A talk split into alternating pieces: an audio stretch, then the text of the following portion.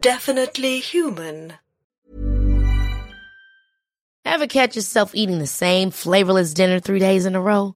Dreaming of something better? Well, HelloFresh is your guilt free dream come true, baby. It's me, Keke Palmer. Let's wake up those taste buds with hot, juicy pecan crusted chicken or garlic butter shrimp scampi. Mm. Hello Fresh. Stop dreaming of all the delicious possibilities and dig in at HelloFresh.com. Let's get this dinner party started. Hiring for your small business? If you're not looking for professionals on LinkedIn, you're looking in the wrong place. That's like looking for your car keys in a fish tank. LinkedIn helps you hire professionals you can't find anywhere else, even those who aren't actively searching for a new job but might be open to the perfect role. In a given month, over 70% of LinkedIn users don't even visit other leading job sites. So start looking in the right place. With LinkedIn, you can hire professionals like a professional. Post your free job on linkedin.com slash achieve today.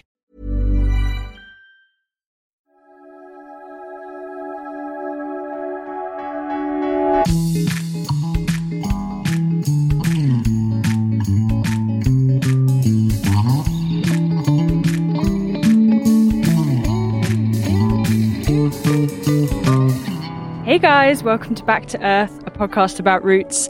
I'm Charlie May. This is episode 41, season 2. It is springtime. I'm currently I'm currently out walking around just seeing the sheep it's a time of year where they're still really uh, fluffy. They're waiting to be shorn. Um, and especially if you've had periods of rain or drizzle and then the sun's beating down, their fleece gets really, really itchy and they need to scratch. So they can roll on their back to have a good scratch, but they actually get stuck on their back if they're on too flat a piece of earth. So it's good to go around and just check on them every day um, and make sure they're all doing well. Uh, so it's been a while since we last spoke. We did lots of Christmas episodes. Now it's spring. The farm generally tends to wind down over winter and things are quite quiet. It's just lots of things that need mending, especially after Storm Eunice. Lots of things needed mending. It's now spring and everything's just looking so alive. The weeds have gone berserk. I feel like I'm doing a lot of maintenance with mowing and trying to keep everything down, especially in the vineyard.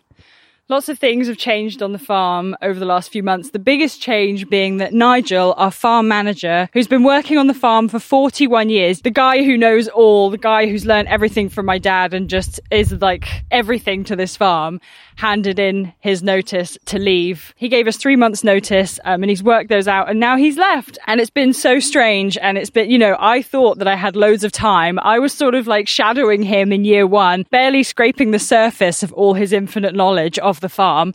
And now here I am jumping two feet first into managing the farm myself with mum. So yeah, I feel like I've really been thrown in at the deep end, but it's been a really amazing process. It's given mum and I time to really have a look at the financials of the farm, what's working, what's not working, things that actually you don't do, I think. I think even from having, you know, my own fashion business, I never actually stop to think, right, I've spent this this quarter and I've made this and what can I cut back on and how is this going to work financially? You're just sort of on a treadmill doing whatever needs to be done to keep your business afloat and always focusing on the next 6 months ahead. Like with the farm, you're always whatever it needs, whatever fertilizer you need to throw at the crop, you just keep paying for it, keep spending without actually thinking, oh, is this right? You don't really have time to think about whether it's right. It's, yeah, been really, really, um, weird time, um, but also an exciting time. I think, you know, in the beginning, I was quite scared of like, you know, how are we going to do this? You know, I've barely even learned anything. A year is not that long. It's been a really steep learning curve from Christmas until now. He's been teaching me how to like strim, how to use the chainsaw. I've just needed like a crash course lesson in everything before he's gone. Um, I think after 41 years working seven days a week, 100 hour weeks, um, he really put his heart and soul into this job and just gave it absolutely everything. I think he just really wanted a bit of a slower pace and to work a job that is definitely sort of more of a nine to five. He has the weekends to enjoy with Kate. And yeah, like, of course, like, I can totally understand that, especially when it comes up to harvest and you're working until, you know, 11, 12 o'clock at night just to get everything done. And I think he really thrived under that pressure. But at the same time, I think, you know, we all need to learn when to take a step back and to think, okay, no, I'm, I actually quite want a slower pace of life, especially after the last couple of years and everything that we've given. That being said, he lives nearby. He's still around. He's still finding excuses to come in and do odd jobs on the weekend for us. So yeah, we're still, and he'll still be doing hedge trimming and all kinds of things. So he is never gone completely. We wouldn't want that and he wouldn't want that either. So to sum up, when I moved down a year ago, I thought I would have years to sort of learn how to become a farmer and how to manage the farm. And in, you know, one swoop, I suddenly am the farmer. And so everything I said in season one, joking about, you know, I'm a farmer and this, and now I am actually a farmer, guys. It's really happened. Like, I'm actually a farmer. Be careful what you wish for. No, I'm joking.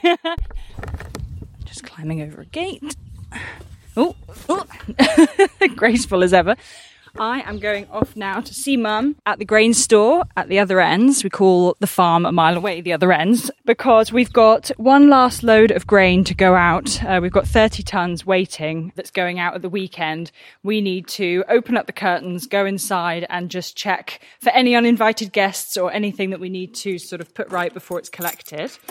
I'm going over in the gator. Mum's already there. Just got to chuck her Meowjesty out. Hi, Puds. Meowjesty is our farm cat, Puds the third. Um, she lives in the gator, which is nice and cozy. Puds is not very impressed that Nigel has left. Puds was almost like his cat. Every day he would sit and have lunch with her, feed her bits out of his sandwich, and she just absolutely adored him.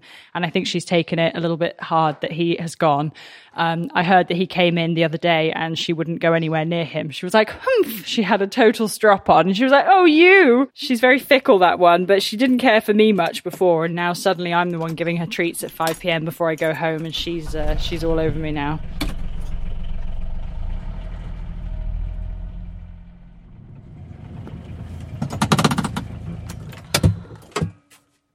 We are. Oh, ow. So, what do you think, Mum? Back to Earth season two? Yes, exciting. Mum's already just found some potatoes on the floor. We're over the far end sheds and they're currently planting potatoes in the ground. Oh my god, she's chasing potatoes. We haven't even begun season two and she's off on her own jolly. There's giant pallets of potatoes in the yard. Lady Anna potatoes. Going to be sold to all the chip shops around North Devon. So if you're here over the summer or next year for holiday, you can eat Lady Anna potatoes fried. So we're here at the far ends. Um, we are investigating a rat infestation. Nigel's only been gone a week, and already the rats have heard. They're very clever, aren't they? They know he's been gone. Usually, be on it every day. Well, to be fair, we haven't been on it for a month. There's there's only a little tiny pile of corn left, and we thought, well, you know, it would be gone by now, and we haven't found a home for it, and it's there, and we haven't been keeping an eye. Um, we've been dealing with so many other things. We haven't been over here, so we need to sort it out. Nigel's obviously left on the farm now, so it's just you and me, girl power. Exactly. Hopefully, through osmosis, I've sucked up enough information through him and you, of course, over the last year that I'll be able to sort of fill his shoes even just a little bit. I've got the boiler suit. Yes, well, yes, you're you're dressed for the occasion now. I kept it green because I do love the colour green. I'm wearing a bottle green cotton boiler suit over my clothes because, as you guys know, I love wearing nice things, cashmere jumpers and stuff, and they were just getting absolutely ruined. Mum's literally wincing right now. They were getting absolutely ruined on the farm last year. So I thought a boiler suit is a happy medium. I can continue to wear nice things, but I am protected. If your friends in London could see you now, They'd be mortified. oh darling, what are you wearing? no, we've got lots of things to do. The list is endless of all our jobs. They're planting potatoes. We've got maize going in soon. The barley and the wheat is ripening in the ground. Yep. And all the little lambs have just joined us on the farm. The agronomist's coming round to see us on Wednesday or Thursday to have a look with crop walk and see what's going on with the wheat and barley. With us, usually he would do it with Nigel, but he's coming to do it with us. Um, and we can roam around the fields looking at how the crops are doing and deciding what sprays need to be put on it. You know, obviously what's going on with Ukraine and everything. And in general, the pandemic, the prices of everything has shot up to such a massive, unbelievable amount that we we're having to do some serious thought this year on how we're going to survive because the fertilizers that we would usually buy from our agronomist are triple what we bought them for last year. We've been looking into alternatives for fertilizer. I mean, at the moment, the maize that we've got growing, there's a dairy farmer that takes on our maize ground, spreading is it called muck or slurry? Slurry. So they've sprayed it all with slurry and then it gets ploughed into the ground. Um, so Nigel's finished the ploughing on that. Um, but because fertilizer prices are so high this year, they've been talking about doing a second spread whilst it's still growing in the ground, haven't they? So they're going to be covering it in Yes. slurry while it's growing, which is you going to be quite a sight. is? It's once you've hosed down the sheds and it's everything that's left over. So it's mostly water, but it's a lot of Yes, it's 75% Manure. water. It's when the cows are in the yard, when they're waiting to go in to be milked, they're mucking up the yard and then it's all washed down, rainwater and whatever, and it makes a gravy. And that goes into a big slurry lagoon. Lovely. which is which is trapped, so it can't go and infestate any rivers or anything. And then they put it in huge tankers, and then they inject it into the ground rather than squirt it, so it doesn't. You see, a, a muck spreader is the actual straw with the muck in it, which gets flicked out up in the air, and that's big piles of dung. That's a different thing altogether. Which we've also been having that, haven't we, on our grass fields. We have that on the grass fields. That's very good because it takes a long time to wash away, and so it's gradually putting all the goodness back in the soil. Isn't it also, to play devil's advocate, isn't it bad because if you spread it on too thickly, it kills the worms because it's so intense? You can't afford to have it too thick. This is why slurry is quite good if it's got lots of rainwater with it and the washings from the hose when they've cleaned down the yard because it's very much diluted. So Nigel got accosted by a local when he was um, about to plough in the slurry, saying, "We can't open our windows. It stinks. You know, this is horrible. You should be ploughing it in." And he said, "I'm trying. I'm trying to plough it in. You know, quickly." Um, I don't know why these people live in the countryside, but it does worry me that, you know, obviously we would usually plough it in and therefore the um, smell would go. But if they're literally going to be spraying maize as it's growing, not only is it going to look a sight, but it's also going to smell pretty terrible. We've got to wait and see what that works out at. I've never seen that happen before, so I don't know. It's a new one on me. But yeah, I mean, farmers have got to, we have to innovate this year because the prices are. system that we went away from and now we've come back to because the old fashioned ways are proving to be the best. Why use chemicals when you can use something that's produced naturally? We are stood next to about 20 bags of fertilizer. I mean, they're bigger than me. They're absolutely massive. 600, 600 kilograms. Oh, this one's been torn open. Why is that? Accidentally? Probably. They look like the little things in the bottom of a fish tank. Yeah, they do. Are they covered in plastic or they're covered in something No, that. it's a sort of salt type of thing, I think, Oh, which okay. melts when it touches when it gets say it rained be on. plastic. So that gets flicked on the ground, and you only put on, I think it's a hundred weight an acre. It's a tiny amount. Uh-huh. I mean, there's enough here to do 300 acres. Oh, wow. It doesn't seem that much for 300 acres, to be honest. So you don't put it on that thickly. 100 weight is 50 kilos. So I was going to ask you what you meant by 100 weight. Is that an old That's an Devonshire? old- That's an old imperial measure. You had 100 weights and tons, T O N. Now we have T O N N E S, tons, which is a metric weight, but the old fashioned ton was 20 hundred weight. Back in the days when it was pounds, shillings, and pence. So what do we have here? We have urea. Um, we've already put in nitrogen and phosphate and everything else. It's got a tick is- there, so I think it's urea. Granular Yes, urea. granular urea with sulphur added. ah, okay. Yes. We have to put sulphur on the grounds now that the factories aren't producing because they used to spew sulphur out of the air, yellow sulphur, and it would come down on Really? the fields. And Like acid have- rain? Yeah. Now we have to put it on because the factories aren't producing it. Oh my god, I didn't know that. That's pretty horrifying, isn't it? I mean, I'm pleased we're not breathing it in anymore, but yeah, interesting. You've got to buy it and put it on. Right, so let's get these curtains open. We are by the grain store, which have been fitted with these giant net curtains. oh, I see what you mean. It's such a tiny amount of grain. Oh my goodness. See, their marks where they've been partying on top of it. Oh, yes. You can see their little feet marks, and then what's that line? That's their tail. That's where their tail tail. drags afterwards. Yeah. They've been walking all over it, having a party. Are birds more worrying than rats in terms of droppings, or are they just as bad as each It's other? all, they're all as bad as each other. And part of the, the Red Tractor Assurance Scheme means that we have kept it as near to perfect as we can from when it came off the fields. These curtains have been put up to keep the pigeons and the pheasants and the sparrows out and the squirrels.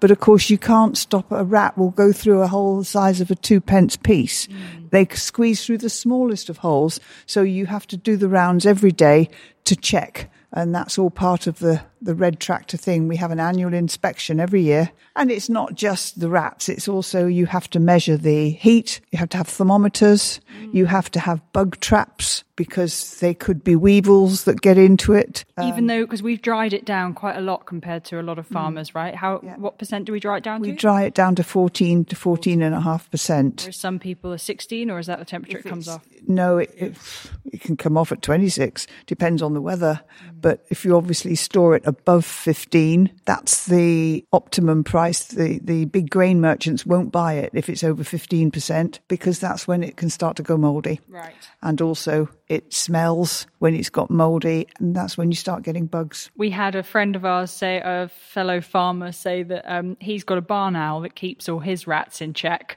Yes. And he told the red tractor inspector, and you can't have birds in your barn. You've got, and he said, well, I'm not going to remove the barn owl. You know, it seems so much better to have, you know, instead of putting down rat bait, having your own resident barn owl that goes in and sorts out the rodents for you. That's incredible. Yeah. It takes all day for an inspection. And they come Every here and year. they, yeah, they come Every here and year. they look at everything. And if you fail, I mean, I failed one year because we'd bought a new grain trailer and I didn't have my membership number stenciled on the side of the trailer. Wow. Oh no. So they It's said you precise. failed. Mhm.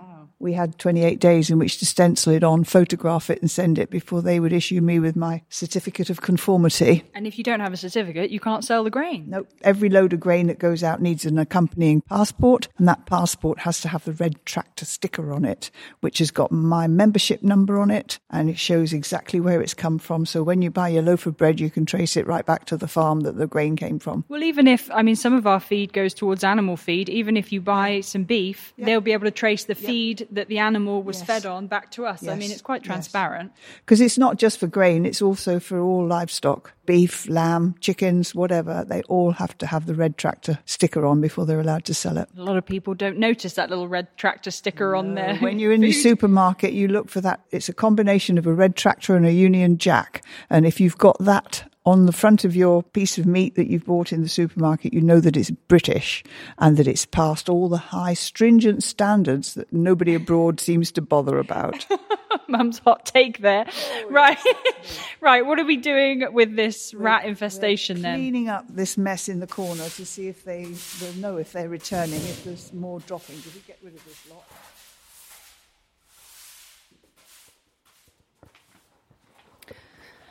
So I'm back on the other ends now. I'm just going to see the chickens. It's been such a learning curve, all the arable side of the farm and things that I don't know about. As you can see with the talk with mum, I'm just constantly trying to learn about like fertilizer and costs and how farming is moving so rapidly. Um, and farmers are having to adapt so rapidly to the rising costs in fertilizer, how we're going to cope with the new season ahead. Hi, girls. We've got just a couple of tons left of grain in the sheds, which was what we were dealing with the rats um, for. But soon that will all be gone. All the crops are currently growing in the fields. The barley and wheat is looking really good. We've spread the last bit of fertilizer now that needs to be spread.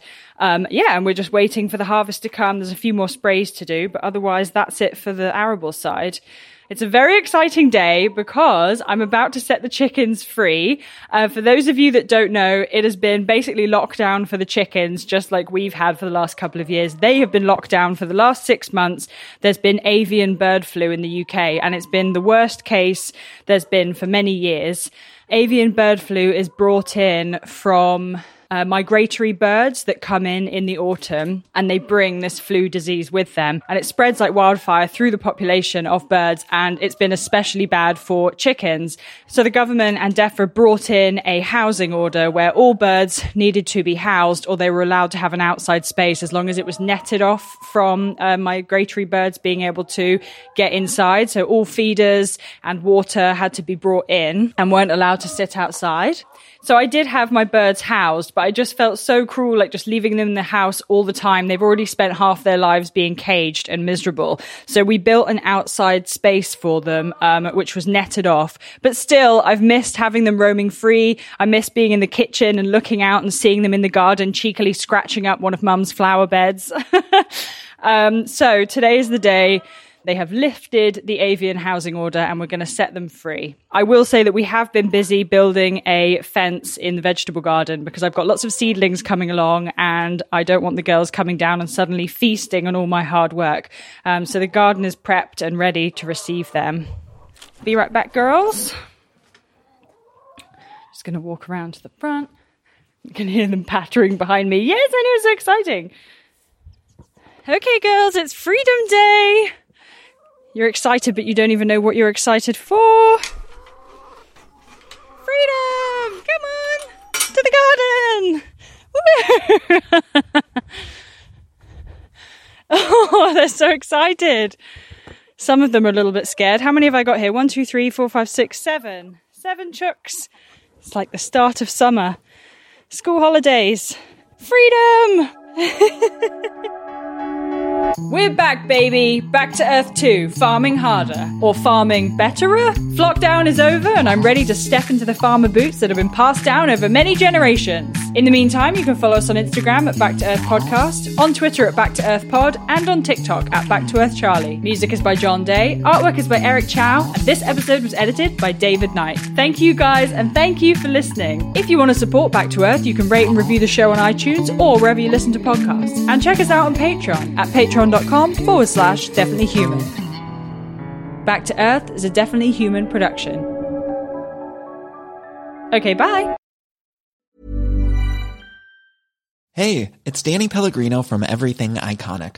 Ready to upgrade your style game without blowing your budget? Check out Quince. They've got all the good stuff shirts and polos, activewear, and fine leather goods, all at 50 to 80% less than other high end brands. And the best part? They're all about safe, ethical, and responsible manufacturing.